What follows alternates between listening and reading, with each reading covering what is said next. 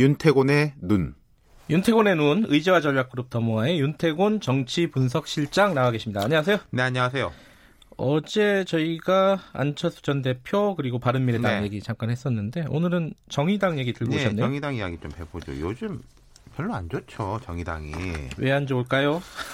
조국 단- 장관 뭐 단기적으로는 네. 그렇죠. 지금 정치권 전체가 조국 장관 문제 그 자장 속에 있는 것이고 네. 제일 영향을 크게 받는 게 여권 그다음 야권 아니겠습니까? 야권에 네. 조금 유리한 점이 있고 그리고 이게 이렇게 부르면은 그분들 별로 안 좋아하긴 하는데 통상적으로 범여, 범야 뭐 이렇게 음. 나누지 않습니까? 네. 이제 뭐 한국 나오고 바른미래당 범야, 그다음 민주당이 정의당까지 범여 이렇게 하죠.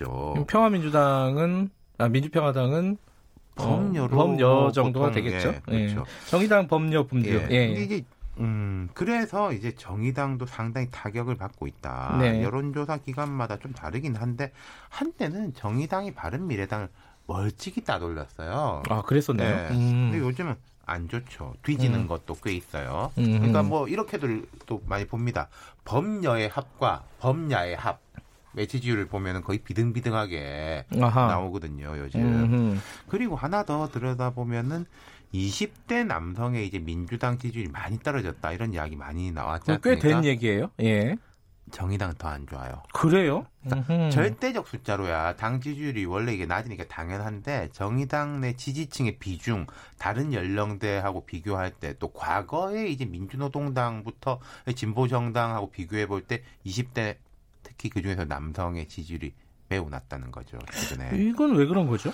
근데 단기적으로는 이제 조국 장관 문제가 있겠죠. 조 장관 네. 문제가 두 달 넘어 이어지는 동안에 정의당이 사실 초반에 되게 좀 좌고우면하는 모습을 많이 보였지 않습니까? 네. 이 데스노트에 올리느냐 마느냐. 네. 그러다 이제 결국은 뭐 대통령의 인사권을 존중한다 이렇게 정리를 했잖아요. 뭐 그러니까 결과적으로는 뭐 찬성으로 정리가 된 그렇죠. 거죠. 예. 그럼 여기에서 이제 두 가지 논점이 생기는 건데 조 장관에 대한 의혹 물론 지금 이제 법적으로 정리가 된 건 아니지만은 드러난 의혹들을 봤을 때 정의당이 지금까지 다른 사람들한테 견지했던 그리고 지금도 견지하고 있는 기준하고 조 장관한테 에, 들이댄 기준이 같냐라는. 거죠. 음흠. 그렇죠.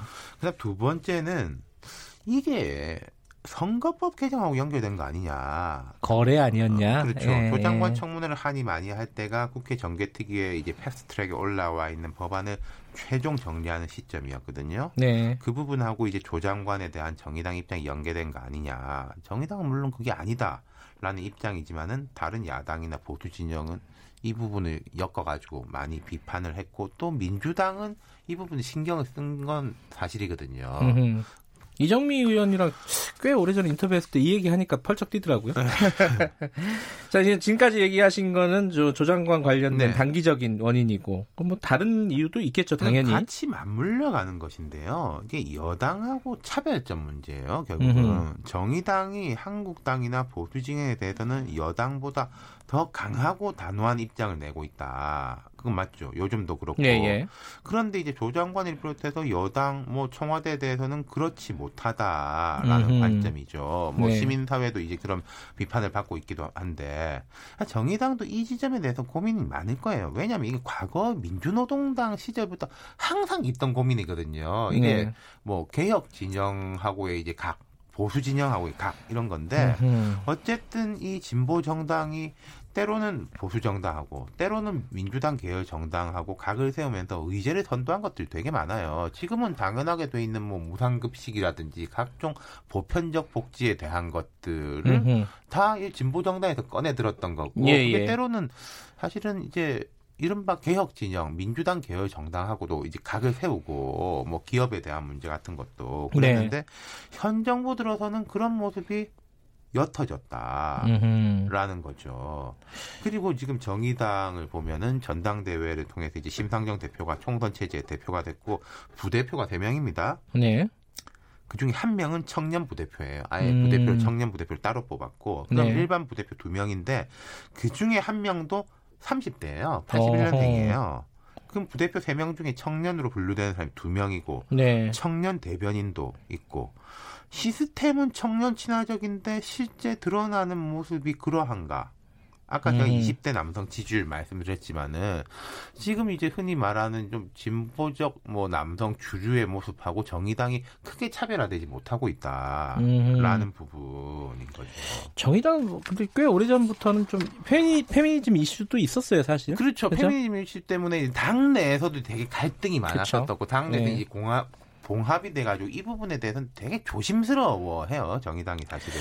근데 이제 좀 말씀하신 건 들어봐도 근데 정의당의 선택지가 이 그런 게 있잖아요. 적폐청산, 그러니까 보수당, 아니, 보수 쪽. 그 네. 한국당 이쪽이랑 맞서는 게 지금은 현실적으로 더 중요한 거 아니냐 이렇게 판단한 거 아니겠습니까? 지지층의 그 목소리가 높은 지지층의 요구가 그럴 겁니다. 그리고 지금 이제 정의당의 당적 구성을 보면은 과거 민주노동당 때하고는 달라진 게 원래 그 민주노동당에서 올라온 쪽의 한 뿌리와 참여당 국민참여당의 한 뿌리가 결합돼 있는 음. 네. 정당이거든요. 그러니까 이제 지금 이제 김경래 앵커가 지적한 이야기가 더 들어오는 건데 예. 근데 이제 자 그럼 그 지지층의 요구에 충실하면서 지금보다 더 강하게 뭐 한국당 조중동하고 맞서면은 상황이 달라질 것인가? 하하.